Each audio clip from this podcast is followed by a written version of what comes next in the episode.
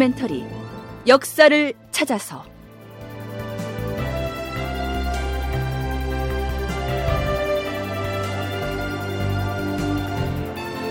제 472편 무너진 벽골제 어떻게 할 것인가? 극본 이상락 연출 임종성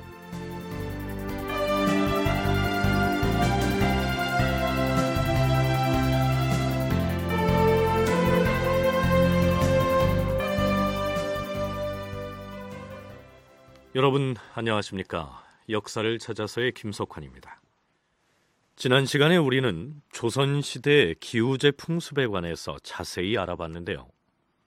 제때 비가 내려주지 않아서 작물의 파종 시기를 놓치거나 혹은 논밭에 파종해 놓은 작물이 가뭄으로 타 죽는 것도 문제였지만 그 반대의 경우도 문제였습니다. 아이고, 아니 벌써 다 세트 저렇게 퍼붓고 있으니 이를 어쩌면 좋아. 아이고 저 여보, 너네 안 나가봐도 괜찮을까요? 나가봤자 소용없어요. 우리 동네 논들이 아침 나절에 벌써 다 물속에 잠겨버렸어요. 아, 그럼 우리 나락은 어떡해요? 하늘도 무심하시지.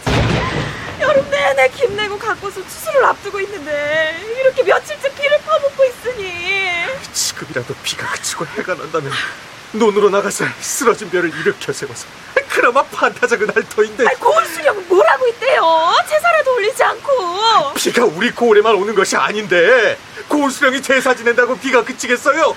한양 도성에서 지내야지. 작년에는 가뭄 때문에 농사를 망쳤는데 올가을에는 큰 물이 져서 이 난리니 아유, 이것이 다 임금이 나랏일을 잘못해서 하늘이 노한 탓이네요. 아유, 가뭄이 들면 비를 기원하는 제사, 즉 기우제를 지냈는데요. 그렇다면 비가 너무 많이 와서 홍수 피해를 입게 됐을 때 지내는 제사는 없었을까요? 물론 이때에도 제사를 지냈습니다. 기우제가 비를 내려달라고 기원하는 제사라면 이때에 지내는 제사는 제발 비를 그치게 하고 날씨가 개도록 해달라고 지내는 제사였습니다. 이 제사를 갤 청자를 써서 기청제라고 일컬었습니다. 세종실록에만도 기청제에 관련된 기사가 19건이나 올라 있는 것으로 봐서 기우제만큼은 아니어도 기청제 역시 꽤 빈번하게 지냈던 모양입니다. 기청제를 지내는 방식 내지 양상 그리고 형식 이런 것은 기후제하고 큰 차이가 없습니다. 역시 비가 오랫동안 쭉 지속이 되는 것도 예, 하나의 그 이변 현상이고 그러한 재앙은 이 하늘이 만들어내는 것이고 예, 기본적인 그 잘못은 정치를 하는 사람들이 백성들이 억울하도록 만들었기 때문에 생겨나는 것이라고 보았기 때문에 특별하게 차이는 없는데 다만 이제 우리나라의 기후 조건과 관련해서 보면은 뭐 다른 지역처럼 이 건기, 우기 이렇게 나뉘어지는 것은 아니어서 비가 계속 온다 하더라도 가뭄은 뭐 6개월 이상 이렇게 지속이 될 수 있지만은 비는 한 달 이상 뭐 이렇게 가기는 어렵죠. 그러니까 기후제만큼 그렇게 오래 반복해서 이 지내지는 않는 거죠. 성신여대 오종록 교수의 얘기를 들어봤습니다. 세종실록에 올라 있는 기청제 관련 기사들을 보면 세종 16년 7월 16일 장맛비가 너무 심하게 와서 벼 곡식에 손상이 컸으므로 사흘 동안 사문 기청제를 행하였다. 세종 16년 7월 22일 북쪽 교회에서 비가 그치기를 비는 제사를 행하였다. 세종 16년 7월 23일 예조에서 주상전하, 이제 바야흐로 가을을 맞이하였사온데 장맛비가 너무 많이 내려서 벼와 곡식을 해롭게 하니 심히 염려되옵니다.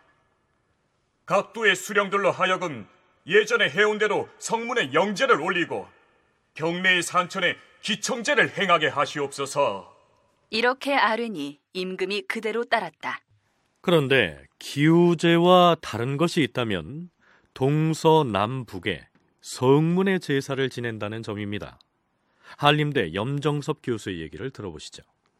기청제의 경우에는 뭐 기후제하고는 조금 다른데 홍수 상황이라고 하는 거는 급작스럽게 발생하고 또 시급히 해소해야 되는 그런 요구가 굉장히 강력합니다. 그렇기 때문에 이거는 가장 그런 그 상황이 발생했을 처음에 이제 제사를 드리게 되는데 어, 그 물가에 가서 이렇게 그만 이 물이 불어나기를 바라는 어, 그런 제사를 드리고 또 요거 어, 기청제라고 하는 거는 사문 영제라고 그래서 동서남북의 그 성문 또는 뭐 국문이라고 하는데요. 성문에 나아가서 거기에서 이렇게 제사를 드리는 그런 방식으로 이루어지고 있습니다. 한국문화대백과 사전에는 기청제를 이렇게 설명하고 있습니다. 기청제는 장마가 연일 계속되어 피해가 예상될 때 나라에서 비가 그치기를 빌던 제사를 일컫는데 혹은 영제라고도 한다. 원래 영제는 산천의 신에게 수제와 한제 그리고 역병을 물리치기 위하여 올리던 제사를 말하는데 고려 때부터 조선 시대까지 지속된 농경 의례의 하나로서 주로 입추가 지난 뒤까지 장마가 계속되어 흉년이 예상될 때 비가 그치기를 빌던 제사이다. 따라서 음력 7, 8월에 가장 많이 행해졌고 그 다음이 6월 그리고 이 밖에 특별한 행사가 있을 때에도 비가 그치기를 빌었다. 조선시대의 경우 도성의 사대문에 영제를 지낸 기록이 고려 때보다 빈번하게 나타난다. 조선시대에는 주로 도성의 사대문, 즉 숭례문, 흥인문, 돈이문, 숙정문에서 많이 행하였다. 이 사대문에 당하 삼품관을 보내어서 연 사흘 동안 기청제인 영제를 지내고 그래도 비가 그치지 않으면 3차에 걸쳐서 다시 사대문에서 거듭 행하였다. 가뭄의 경우에는 기우제를 지냈음에도 아랑곳 없이 몇 달씩이나 계속되기도 했지만 비는 그처럼 오랫동안 내리지는 않았기 때문에 아마 영험하기로 따진다면 기청제의 효과가 더 나았겠죠.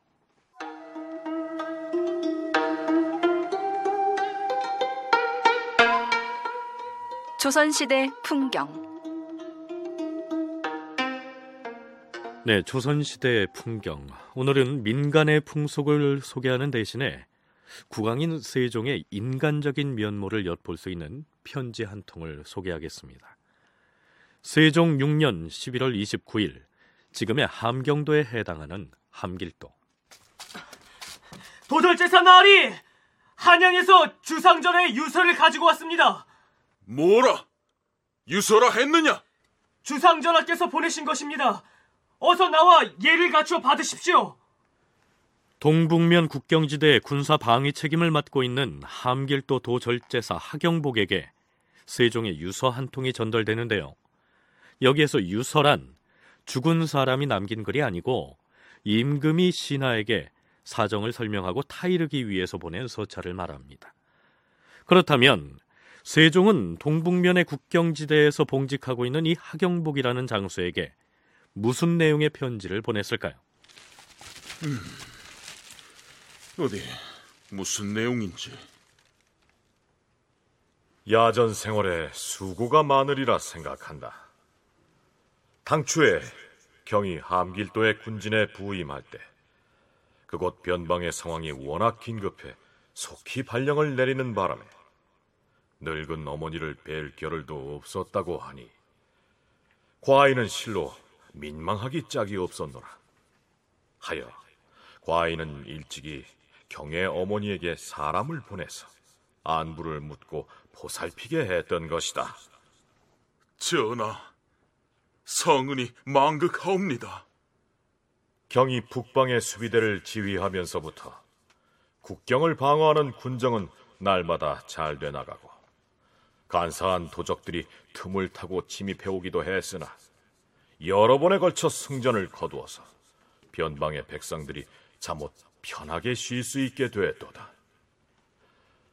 작년 가을 경원에서의 전투에서 경이 몸을 일으켜 단신으로 뛰어나와 빗발치는 화살을 무릅쓰고 싸움으로써 휘하 장수들이 앞을 다투면서 전세를 역전시켜 적을 격파했으니 경의 중위에 과인이 의지하지 아니할 수 없는 바이다. 이제 경이 그곳 함길도의 군진에서 복무한 지 두 돌이 돼가니 규례대로 한다면 마땅히 다른 사람에게 임무를 물려주고 도성으로 돌아와야 할 것이나 과인이 생각하건대 경을 대신할 인재를 구하기 어려우니 어찌하겠는가? 더구나 지금의 군사는 경의 지휘에 익숙해 있고 적들도 경의 용감한 병력을 무서워하는데 어찌 경을 바꿀 수 있겠는가? 아무리 장수될 만한 사람을 살펴도 경과 바꿀 만한 사람이 없노라. 경이 그곳에 더 머물러 준다면 북적 국경을 염려하는 과인의 근심을 덜 수 있을 것이다. 겨울날이 추우니 아무쪼록 편안히 지내도록 하라. 어명을 받들겠사옵니다, 전하. 신하에 대한 세종의 마음씀이가 이러했던 것입니다.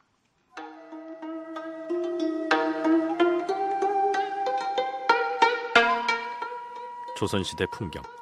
오늘은 전방 장수에게 보내는 세종의 편지 한 통을 소개해 드렸습니다.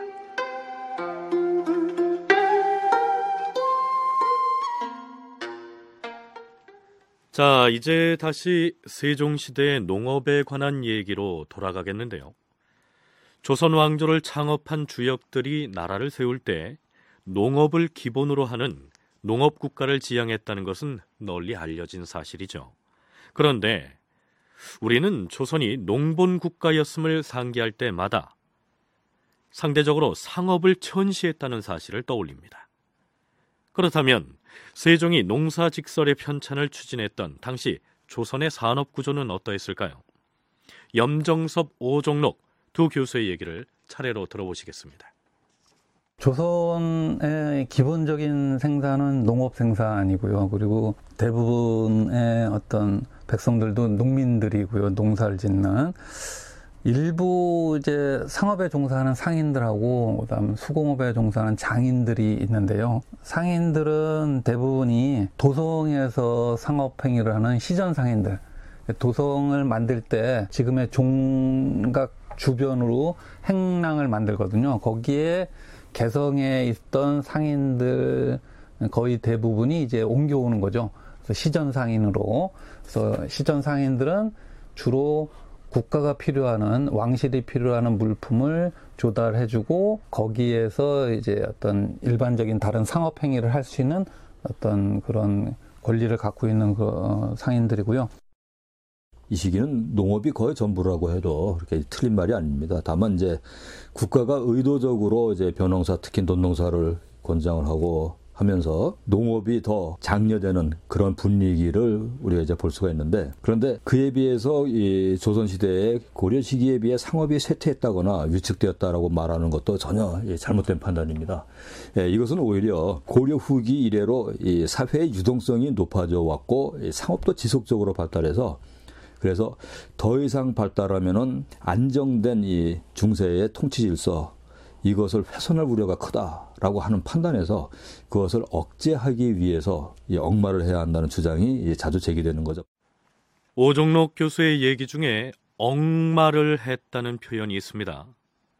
우리가 알고 있듯이 당시 조선 사회의 직업에 대한 인식은 사농공상이라는 말 속에 잘 드러나 있습니다. 선비가 으뜸이고 농사 짓는 사람이 그 다음이며 수공업에 종사하는 장인들이 세 번째고 상업은 맨 꼴찌라는 인식입니다. 그래서 상업을 끝말자를 써서 말업이라고 했던 것이죠.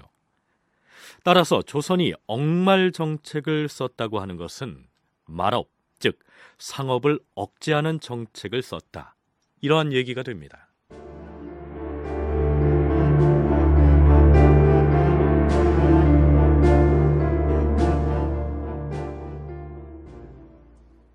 태종 10년 10월 29일 사관원에서 국왕에게 소를 올립니다. 그 상소문 중에 일부를 소개하면 이렇습니다. 전하, 예로부터 전하기를 다스림은 농사에 근본을 둔다 하였사옵고 또한 말하기를 장사하는 자가 많으면 시전을 두어 억제한다고 하였사옵니다. 대저 농사란 것은 몸이 땀에 젖고 발에 흙을 묻히니 그 수고로움과 괴로움이 많사옵니다. 하운데 장사하는 사람은 천한 물건으로 귀한 물건을 바꾸니 그 이익이 배나 되고 수고로운 일 대신에 편안한 일을 하니 그 즐거움이 또한 많사옵니다. 그러므로 농부는 날로 적어지는 반면에 장사치는 날로 많아져서 한 사람이 논밭을 경작하여 얻은 수확으로 열 사람이 먹고 있는 형국이옵니다. 하오니 나라의 창고가 어떻게 넉넉해질 수가 있겠사오며 백성들의 식량이 어떻게 풍족하겠사옵니까? 원컨대 이제부턴 무릇 장사치가 된 자는 안에서는 한성부에 그리고 밖에서는 각각의 주와 현에다 장부를 비치하고 그 이름을 기재하여 매양 물건을 매매할 때마다 쌀 두 섬을 바친 뒤에야 행장, 즉 통행증을 내어주고 만일 이 행장이 없이 상업을 행하는 자를 다른 사람이 고발한다면 그 장사치가 싸가지고 다니는 물건의 절반은 관가에 바치고 나머지 반은 고발한 자에게 줌으로써 농업을 장려하고 장사를 억제하는 정치를 이루도록 하시옵소서. 그러니까 한양 도성을 건설할 때 도로변에 행랑을 만들어서 시전을 조성했는데 그 시전에서의 장사는 보장하되 돌아다니면서 상행위를 하는 행상들에게는 세금을 과하게 부과해서 장사를 못하게 억제했다. 이러한 얘기입니다. 경국대전에 상업부에 종사하는 사람들에게서 세금을 걷는 규정이 있는데요. 그런데 이게 저 한자어에 가게를 차려놓고 장사를 하는 사람들은 고라고 하는 말로 표현을 하고 이리저리 다니면서 장사하는 사람들은 상이라고 표현을 합니다. 아예 구체적으로 행상이라고 다니면서 장사한다고 행자까지 붙여서 쓰는 경우도 있습니다. 그런데 이 행상에게서 거두는 세금이 서울 유구전 이런 데서 가게를 차려놓고 장사하는 사람들이 내는 세금보다 훨씬 큽니다. 그 이유는 뭐냐? 행상에서 큰 규모로 하는 사람들은 배를 가지고 다니면서 원거리를 다니면서 장사를 합니다. 세종 11년 10월 21일 판한성 부사 서선이 임금에게 이렇게 아뢰입니다. 전하, 지난번에 장사꾼의 무리로서 충청 전라 경상도로 나가서 물품을 매매하는 자들에게는 행장을 발급해주고 세를 징수하면서 그 기한을 정해주어 싸웁니다. 또한 그 장사치들이 옮겨가는 주와 현에서도 지나친 상행위를 하지 못하게 한 것은 말업을 억제하기 위한 것이었사옵니다. 황해, 강원, 평안, 함길도에는 상인들로 하여금 전연 왕래하지 못하도록 하려 한 까닭에 행장과 납세법까지도 또한 세우지 않았던 것이옵니다. 그런데 장사꾼의 무리들이 그 본의를 모르고 지방 수령 또한 엄하게 금하지 아니한 탓에 물건을 팔러 다니는 사람들이 길거리에 줄줄이 늘어서서 때를 틈타 이익을 노리는 등 그 패단이 적지 않사오니 원컨대 이 법을 각도에 모두 알려서 일제히 시행토록 하시옵소서. 좋은 말이니 호조 판사는 반한성 부사의 얘기를 참작해 법을 세우도록 하라. 이처럼 상업에 대한 강력한 억제 정책이 시행되고 있었으니 화폐를 만든다고 해도 제대로 유통이 될 리가 없었던 것이죠. 중국의 경우에는 이미 한나라 때 금속 화폐를 사용하면서 아무 문제가 없었을 뿐만이 아니라 금속 화폐를 일부러 위조해서 사용해서 문제가 되죠. 그러나 우리는 화폐를 발행을 해도 금속 화폐 발행을 해도 유통이 되지를 않았던 거죠. 고려에서도 그렇고 사실은 상업이 어느 정도 발달했다 하더라도 조선 전기까지만 해도 역시 마찬가지였습니다. 그런데 그 연장선 속에서 인구가 계속 늘고 그러다 보니까 17세기 예, 후반이 되어서는 이제는 금속 화폐를 발행을 해서 곧바로 이 사회 내부에서 정착이 되고 수요가 늘어나다 보니까 화폐의 수요가 늘어나다 보니까 화폐를 위조하는 그런 사태도 이제 발생하게 되는 것을 보는데 그런 전반적인 흐름 속에서 조선 초기의 상업 내지는 이제 조선 건국하는 무렵의 상업을 이해하시면 될 겁니다. 또 한 가지 사신단 왕래를 통한 공무역을 제외하고는 명태조 주원장의 정책에 따라서 해외 무역을 엄격하게 금하고 있었던 것도 상업이 위축된 배경 중의 하나라고 할 수 있겠죠. 그렇다고 이 시기 조선의 상업이 전반적으로 고려 말보다 더 쇠퇴했다고 봐서는 안 된다는 것이 오종록 교수의 견해입니다. 국가에서 이렇듯 상업을 억제하고 나선 것은 역설적으로 통제를 가하지 않으면 농업을 기반으로 한 유교 정치의 기반이 흔들릴 정도로 이 상업이 성행했다는 반증이 아니겠느냐 이러한 얘기죠.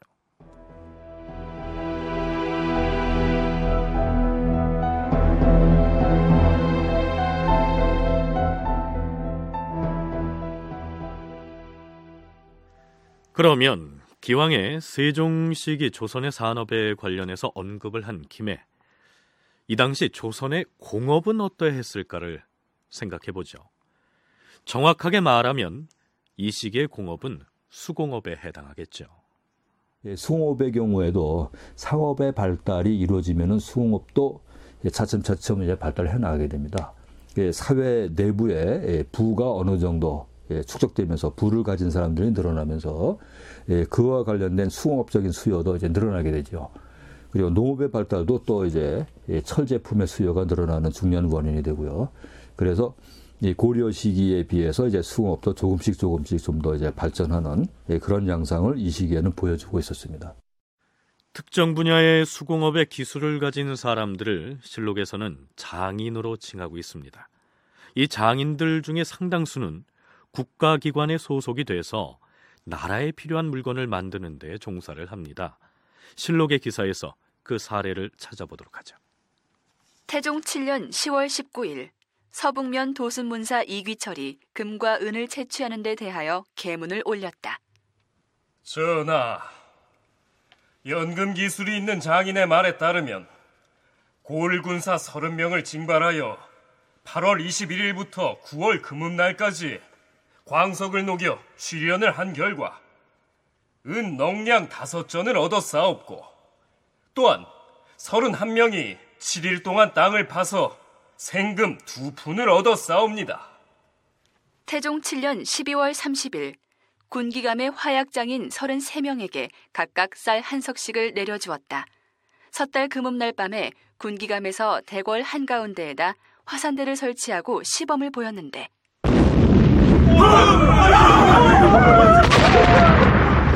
폭발하는 화약의 강도가 전날에 비해 두 배 정도나 크고 강했으므로 구경하던 외의 사신 일행이 지켜보다가 놀라고 두려워하여 혼비백산하였다. 임금이 그 장인들에게 포 쉰피를 내려주었다. 태종 8년 4월 24일 공조판서 설미수와 중군 총재 시민봉을 보내어 명나라의 서울에 가게 하였는데 백지 만장을 바쳤다. 의정부에서 종이 만드는 장인들을 동원하여 만든 종이 중에서 순백지 만장을 가려 중국 조정에 싸가지고 가서 바쳤던 것이었다. 세종 3년 4월 16일 공조에서 아뢰었다. 전하, 대궐에 진상하는 그릇은 대개 마음을 써서 튼튼하게 제조하지 아니했기 때문에 오래 가지 않아서 파손이 되옵니다. 하오니 이제부터는 그런 밑바닥에다 그 그릇을 만든 장인의 이름을 써 넣어서 후일에 참고로 삼게 하시옵고 정성을 쏟아 만들지 아니한 자에게는 그 그릇을 배상하게 하시옵소서. 임금이 그대로 따랐다. 이렇듯 각 분야의 기술이 있는 장인들을 필요에 따라서 관에서 징발하거나 혹은 정부 기관에 배속시킨 다음에 나라에서 필요한 물건을 만들었었는데요. 이것이 요즘식으로 표현하자면 조선의 공업이라고 할 수 있겠죠.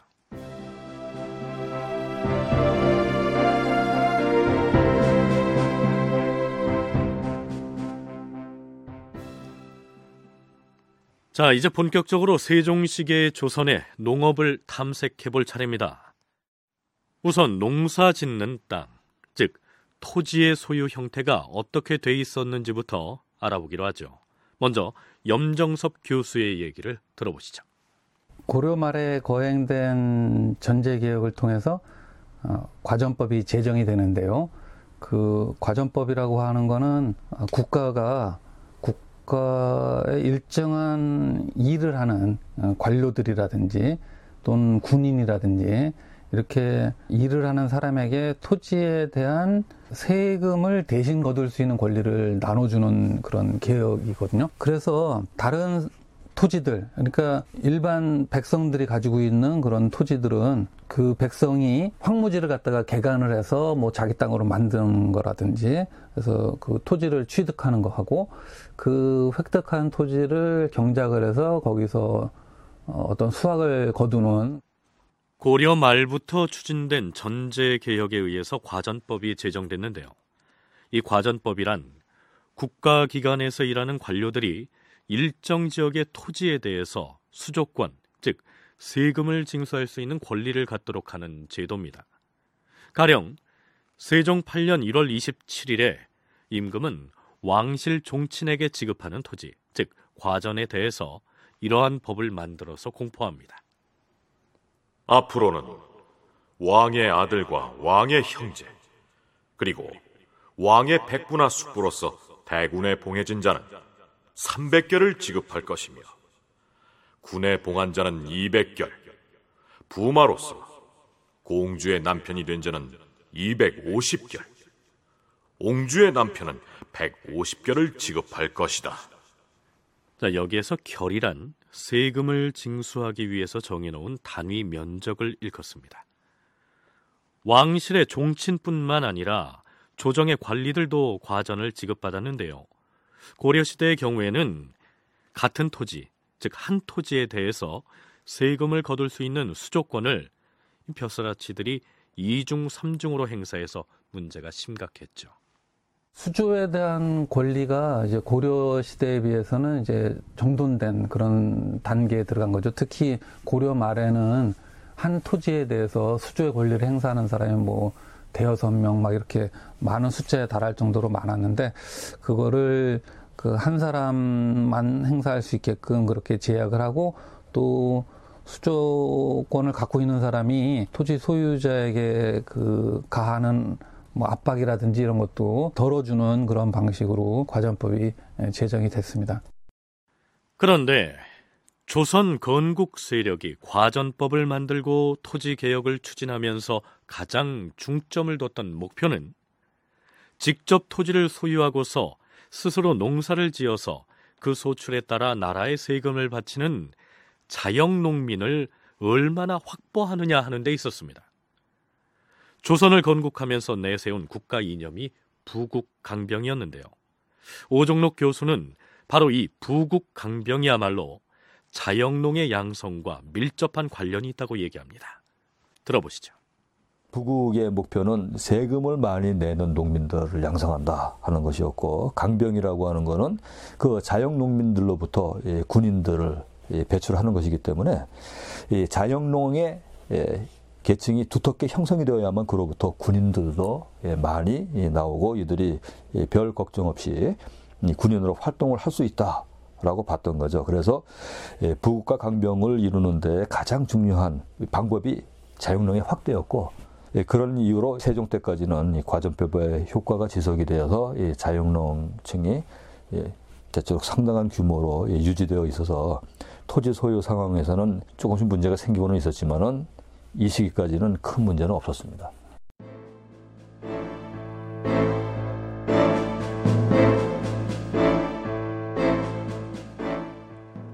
그렇다면 조선 전기엔 주로 어떤 농작물을 재배했을까요? 벼농사의 중요성이야 당시나 지금이나 새삼 강조할 필요가 없겠지만 조선의 농업사를 연구한 학자들은 밭작물 역시 지금 우리가 파종하는 대부분의 작물들을 당시에도 가꿨을 것이라고 얘기합니다. 우리말에서 쌀이라고 하는 말이 붙는 것들은 다 주곡입니다. 그게 벽쌀, 보리쌀, 좁쌀, 기장쌀, 수수쌀 예, 이런 것들이죠. 그런데 남부지방에서는 쌀과 함께 예, 보리가 역시 주곡의 위치를 주로 차지했고 북부지방에서는 쌀과 조가 역시 주곡의 위치에 있었습니다. 예, 콩에 대해서는 이미 앞에서 예, 말씀드린 대로 여러 가지 장을 만들어 먹는데 예, 콩이 매우 중요했기 때문에 전반적으로 중요했는데 특히 콩 종류가 전반적으로 땅의 힘을 북돋우는데 그 아주 효과적이어서 콩 종류들을 이 그루가리나 사이가리 할 때 많이 섞어서 농사를 지었고요. 이 콩 종류 가운데서 특히 녹두가 그 효과가 가장 높았다고 알려져 있어서 녹두를 가장 중요하게 그 사이가리 그루가리 할 때 썼습니다. 조선시대 이제 경작했던 작물들은 뭐 콩도 많이 경작을 하지만 어, 벼, 벼하고 그다음에 보리하고 밀, 그 콩팥, 뭐 녹두 이런 지금 우리가 생각할 수 있는 그런 작물들을 거의 다 어, 경작을 하고 있었고요. 거기에 뭐 조라든지 기장이라든지 메밀이라든지 뭐 이런 것들도 다 경작을 하고 있었습니다. 그 중에서 국가가 논에서는 벼를 그 세금으로 거두고요. 밭에서는 콩을 세금으로 거둡니다. 그래서 국가가 이렇게 그 어떤 처분할 수 있는 또 운영할 수 있는 작물들은 벼라든지 콩이 이제 가장 그 많은 양을 차지하고 있는 거죠. 여기에서 주목할 작물은 콩입니다. 흥미로운 것은 벼슬아치들이 사망을 하거나 상을 당했을 때 국왕이 내린 부의 품목 중에는 콩이 빠지는 경우가 없다는 사실입니다. 전하, 좌이정 황희가 모친상을 당하였다 하옵니다. 어, 그래? 아니 되었도다. 좌이정 어머니의 상사에 부의로 쌀과 콩을 각각 쉰석씩 주고 종이 백권을 주어서 장사에 쓸 수 있게 하라.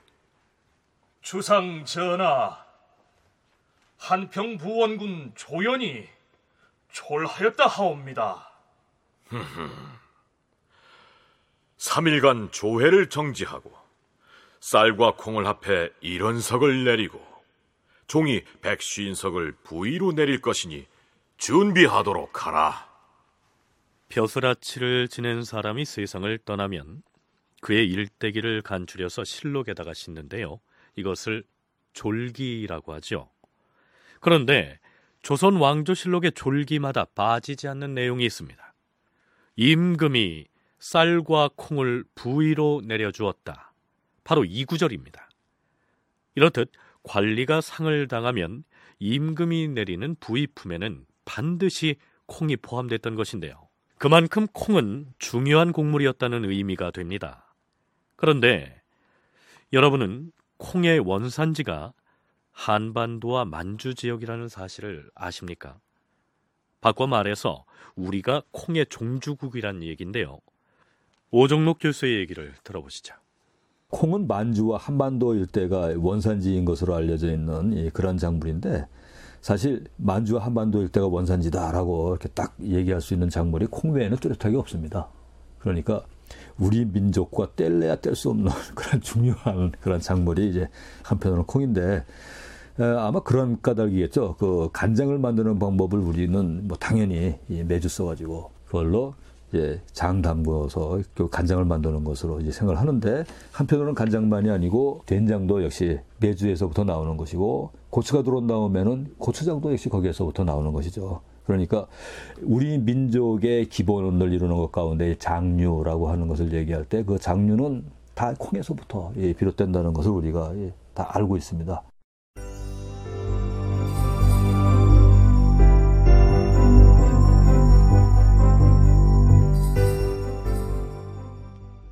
콩 이야기를 좀 더 해볼까요?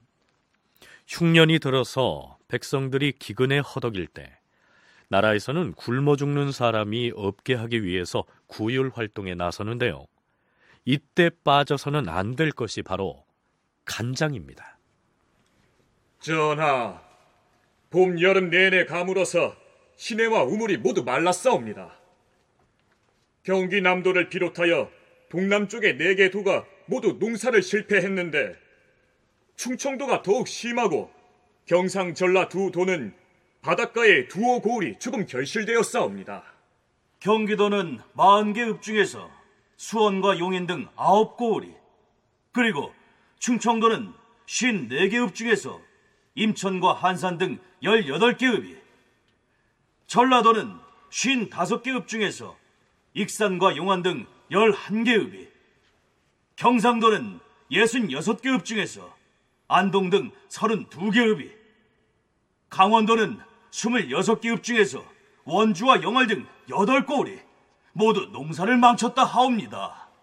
그 중에서 심한 곳은 끝내 파종도 하지 못했사옵고 혹은 곡식싹이 한자도 자라지 못했사오며 보리가 익기도 전에 타버렸다 하옵니다. 콩을 심었으나 싹이 나지도 아니하여서 농민들이 흙을 해치고 파종했던 콩을 도로 주워 먹는 실정이 옵니다.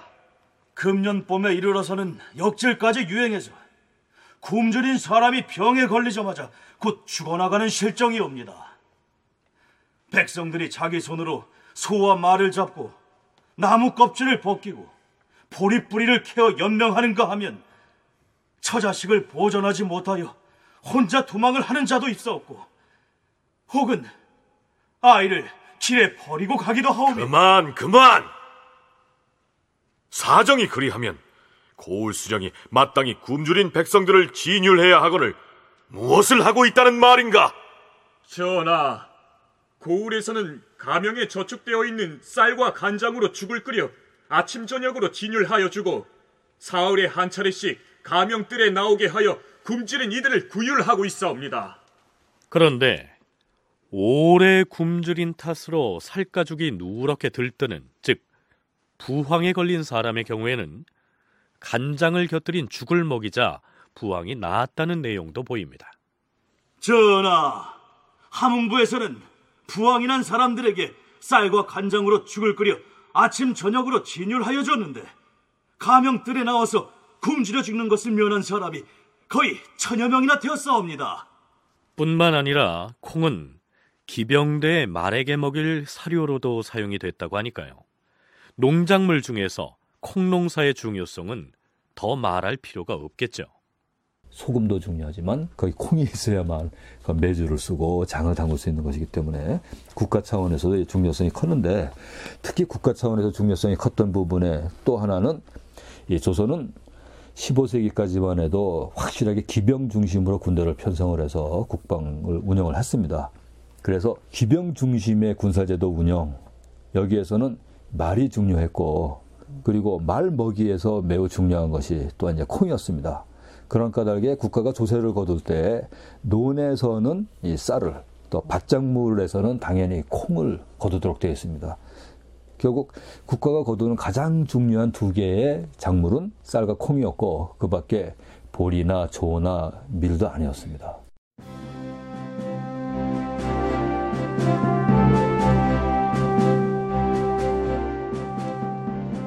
자, 이젠 수리 시설에 관한 얘기로 화제를 바꿔보기로 하죠.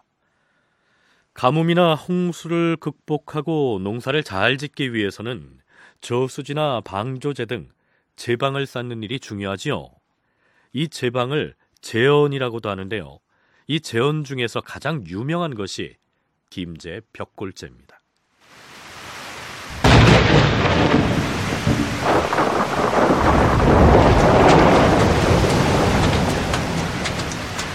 나리!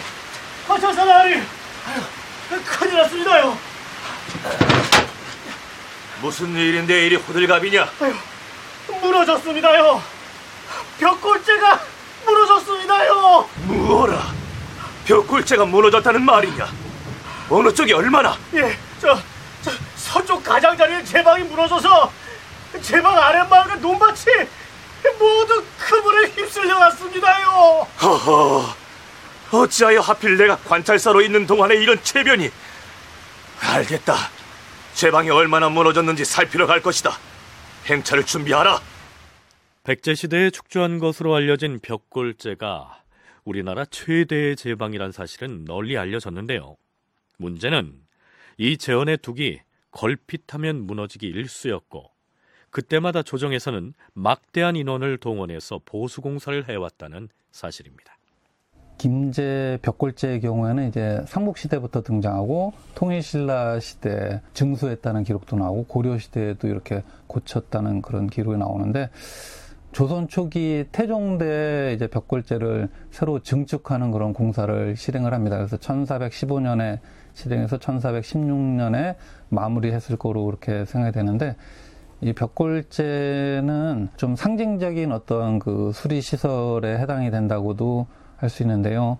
그 일대에서 어떤 변호산을 짓는데 요긴한 그런 수리 시설이기도 하고 또 국가가 이 농사를 장려하고 권장하는데 이러이러한 수리 시설을 만들어줬다는 그런 상징성도 갖고 있습니다. 전라도 관찰사가 보고한 내용을 통해서 벽골제의 모습이 어떠했는지 살펴보기로 하죠. 전하, 김제의 벽골제는 그 둑을 쌓아놓은 길이가 7,196척이고 너비가 50척이며 수문이 네 군데 이온데 가운데 세 곳은 모두 돌기둥을 세웠고 두 가래는 묵은 땅이 광활하게 펼쳐져 있사온데 길이가 제 방의 세 배나 되옵니다. 이 둑이 무너져 훼손돼 싸우나 지금은 농사가 한창이어서 살펴볼 수가 없사오니 뒷날 그 형세를 제대로 살펴서 다시 아뢰겠사옵니다. 이 벽골제 수축 공사를 한 번에 시작하려고 하면 백성들이 견디기 어렵사옵니다. 신은 생각건데 먼저 임시로 성보를 쌓았다가 나중에 재원을 수축하면 실패가 없을 것이옵니다. 여기에 나오는 도량형을 현대식 미터법으로 정확히 환산할 수는 없지만 연구자들은 대개 벽골제의 길이가 3km가 조금 넘는 것으로 어림하고 있습니다. 태종 15년, 그러니까 서기론 1415년에 일부가 무너졌던 벽골제는 아마 그 이듬해쯤에 보수공사를 마친 것으로 보입니다.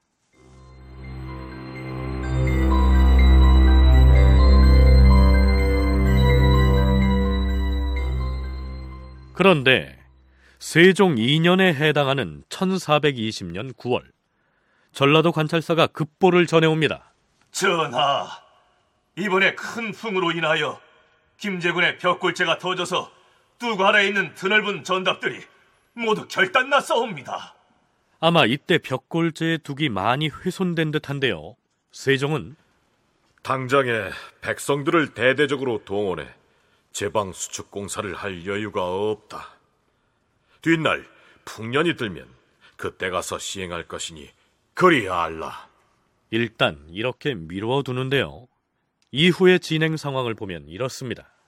세종 3년 1월 16일 전라도 관찰사와 수군 도절제사가 벽골제와 눌제의 수축에 대해 아뢰었다. 전하, 김제군의 벽골제와 고부군의 눌제가 무너져 터져 싸운데 전하께서는 풍년이 들기를 기다렸다가 수축하라 명하셨사옵니다. 그리 하였는데 경의 생각은 어떠하오? 신이 벽골제를 순시하여 이해 관계를 수소문해 보았사온데 방죽 언덕은 비록 무너졌사오나 두 간에 물이 많이 고여 있어서 제방 안쪽에 좋은 토지 수만 두락이 침수되어 있는 상태이옵니다. 그런데 이번 농사철을 당하여 또다시 크게 무너지면 두 가라의 농사꾼들이 모두 떠내려가고 침몰될 것이오니 제방 안의 땅을 백성들에게 경작하도록 허락하는 것이 좋을까 하옵니다. 자, 이게 무슨 얘기냐 하면 벽골재의 둑이 무너져서 물이 빠지면 둑 아래쪽의 농지는 훼손될 것이지만 둑 안에 잠겨 있던 기름진 농토가 모습을 드러낼 것이니 백성들로 하여금 그 농지를 경작하게 하는 게 좋겠다. 이러한 얘기죠. 그런데 제방을 수축해서 물을 가둬뒀을 때와 제방이 무너져서 물이 빠져나갔을 경우의 이해관계가 각각 달랐던 모양입니다. 국가가 벼농사를 적극 권장하면서 수리 시설에 대해서도 큰 관심을 기울이게 됩니다. 그래서 재원을 담당하는 그 재원 도감이라고 하는 관청을 설치했다가 뒤에는 이 이름을 재원사라고 고쳐서 운영을 하게 되는데 이러한 관청을 별도로 설치해서 운영을 하면서 전국에 그 중요한 이 저수지의 뚝 이런 것들 이제 관리하도록 했습니다. 그 가운데 이제 벽골제도 중년 대상 가운데 하나인데요. 잘 알려져 있는 것처럼 백제 때 만든 대형 저수지죠. 그런데 연륜이 오래된 까닭에 자주 수리를 해야 하는 측면이 당연히 있는데 그런데 그 한편으로 그 뚝을 터 가지고 물을 빼어버리면 오히려 이 비옥한 농경지를 많이 얻을 수 있다는 생각 때문에 예, 그 지역의 토호들이 사람들을 지켜가지고 일부러 뚝을 훼손하는 일들이 적지 않게 벌어집니다. 벽골제가 관계에 이로움을 주는 점도 있고 또한 어떤 점이 있냐면 벽골재를 제방을 높게 쌓게 되면 물을 많이 담아두게 되니까 그와 더불어서 이제 농사 지을 수 있는 땅도 물에 잠기게 되는 거죠.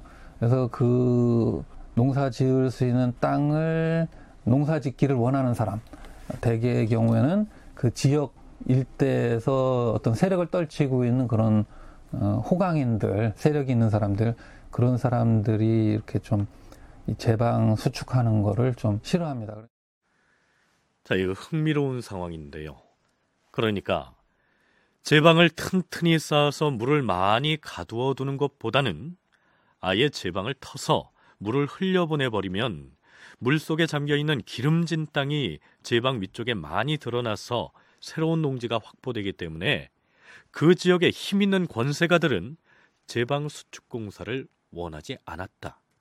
이러한 분석이죠. 자, 어찌됐든 제방 수축 공사는 막대한 인원이 동원되는 대역사였기 때문에 풍년이 들어서 여유가 생길 때까지 일단은 미루어 두자는 쪽으로 공론이 정해지는 듯 했는데요. 전라도 수군절제사로 있던 김제 출신의 박초라는 사람이 세종에게 이의를 제기합니다. 주상 전하, 벽골제 수축 공사는 미룰 필요가 없사옵니다. 무엇라 하였소? 인부를 4만 명이나 동원해야 하는 대역사인 탓에 뒷날 풍년이 드는 때 하자는 것이 조정 신료들의 공론인데 형은 어찌하여 공사를 서둘러야 한다 말하는 것이오? 전하, 김제군의 벽골제는 삼국시대에 축조한 것으로서 실로 우리 동방의 큰 못이옵니다. 마땅히 전하께우서는 정사를 바르게 하시려고 무릇 백성에게 이익이 되는지 손해가 되는지를 살피시어 결정하시었을 것이옵니다. 그리하여 지난 해인 을미년에 지군사 김방에게 명하시어 제방 수축 공사를 감독하게 하시었던 바 동원한 인부가 2만 명으로 20여일 만에 공사가 완성되었사옵고 방죽 아래의 땅이 모두 다 옥토가 되어 나라 땅인 공전의 수확이 매년 천석이 넘어싸옵니다. 근자에 일을 맡은 관원이 어엿한 방죽을 가지고 혹시나 터져 무너지면 그로 인하여 죄를 얻을까 두려워한 나머지 인부 4만 명을 동원하고 목책을 다섯 겹으로 둘러야 방죽이 완고하다. 이렇게 고하였기 때문에 풍년이 들기를 기다려 수축할 것을 명하셨던 것 아니시옵니까? 자, 이 김제 사람 박초의 말에 의하면 벽골제의 제방 아래쪽에는 국가에서 군량미를 조달하기 위해서 경작하는 토지, 즉 국둔전이 있었는데요. 벽골제와 눌제나 또 저쪽 밀양에는 수산제나 뭐 이런 등등의 큰 저수지 주변에는 국가가 이 국둔전을 설치해서 농민들을 이 부영노동으로 동원을 해서 경작을 해왔습니다. 그런데 바로 그 강제로 동원해서 경작시키는 그런 것에 대한 반발로 또 역시 뚝을 허무는 일들도 예, 없지 않아 이제 있었습니다. 이런 때문에 예, 국가는 이제 대형 저수지를 수리하는데 예, 많은 그 비용들을 이제 치르고 열심히 감독을 하고 그래야 됐습니다. 이 국둔전은 주민들을 강제로 동원해서 농사를 지었기 때문에 차라리 둑이 무너져서 그 둔전이 물에 잠겨버리길 바라는 사람들이 있었다. 이런 얘기죠. 자, 박초의 이어지는 발언을 더 들어보시죠. 전하, 고을의 벼슬아치들은 군사를 시켜 인근 백성들에게 그 제방을 파괴해 아예 없애는 것이 어떠한가 이렇게 가부를 묻고 다녔사옵니다. 그러자 백성들은 겁이 나서 끼리끼리 소곤거린다 하옵니다. 아니, 아니 뚝을 무너뜨리자니 무슨 해괴한 말인가? 나는 반댈세. 아니 뚝을 무너뜨리지 않으면은 그 제방 아래쪽에 있는 둔전 농사를 나라에서 계속 지어야 할 거 아닌가? 아이, 그렇다고 조상 대대로 내려오는 벽골제의 제방을 헐어 없애자 하니 아, 이게 말이나 되는 일인가? 어? 아니 그러면 그 제방을 허물지 말자 이 말인가? 당연한 말을 가지고 그래. 에이, 아니, 관아에서 나온 사람들 얘기 못 들었어? 만일에 제 방을 허무는 것에 반대하는 마을이 있으면은 아, 그 마을 사람들만 해마다 부역에 동원해가지고 나라에서 경작하는 둔전 농사에 일을 시킨다고 하던데. 아, 저, 저, 그런 말을 했어? 아, 틀림없다니까 그래. 그, 그럼 나도 제 방을 허무는 쪽에 찬성하겠네. 전하, 제 방을 무너뜨리자는 말을 쫓지 아니하였다가는 자기가 사는 고을만 부역하는 고통을 혼자 감당할 것이 두려워. 비록 제방 수리의 혜택을 받는 자라 할지라도 모두 방죽을 허물자는 쪽에 찬성하였던 것이옵니다.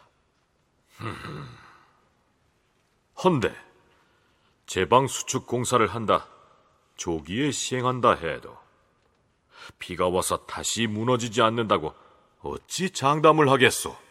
주상 전하, 비가 오면 도랑을 내어서 물을 빼면 될 것이었고 날이 가물면 막아서 제 방 안에 저수하는 방법만 곧잘 지킨다면 물이 넘쳐 제 방이 무너져 터진다든가 말라타서 농사가 낭패될 염려가 어찌 있겠사옵니까? 이 모든 것은 방죽의 수축 공사를 감수하는 자가 어진 사람이냐 아니냐에 달려 있는 것이옵니다. 그렇다면 방죽 위의 땅을 얻는 것이 백성과 나라에 이익이 되는 것이겠소? 아니면 방죽 아래의 땅을 여전히 둔전으로 경작하는 것이 좋겠소? 전하, 제 방을 수축하려고 할 당초에 방죽 위아래의 토지의 면적을 비교하고 혹은 어느 쪽이 비옥하고 메마른 것인지를 조사하여서 민심이 좋아하고 싫어하는가를 살핀 후에 주상 전하께 아뢰어 전하의 교지를 받았던 것이옵니다. 하운데 농사에 힘쓰고 백성을 보호하는 이런 정책을 겨우 한 해의 우기를 겪은 다음에 급작스레 파기해 버리려 하오니 백성에게 해되는 것이 무엇이며 파기하여 백성에게 이익이 되는 것이 무엇이겠사옵니까? 박초가 이렇게 나오자 대신들의 의견도 분분하게 갈립니다. 결국 세종은 이렇게 정리하죠. 예전에 부평에 방죽 막는 것도 호조와 사원부 관원을 보내 함께 살펴보게 하고서 수축을 했는데도 터져서 무너졌소이다. 이제 조관을 보내서 벽골제를 다시 살펴본다 해도 가고 오고 하는 동안에 반드시 농사철이 닥쳐올 것이니 마땅히 풍년 들기를 기다렸다가 다시 수축하게 하시오. 그러나 이후로 벽골제의 수축 공사를 시행했다는 기록은 세종 재위 시기에는 물론 그 이후로도 찾아볼 수가 없습니다. 다큐멘터리 역사를 찾아서 다음 주 이 시간에 계속하겠습니다.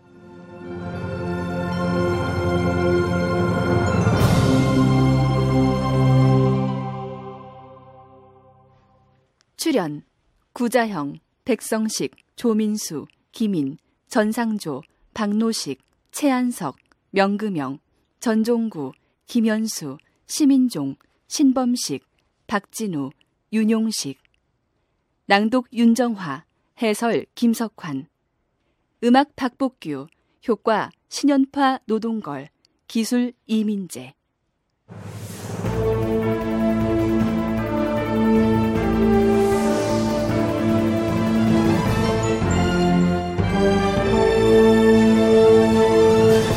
다큐멘터리 역사를 찾아서 제 472편 무너진 벽골제 어떻게 할 것인가 이상락 극본 임종성 연출로 보내드렸습니다.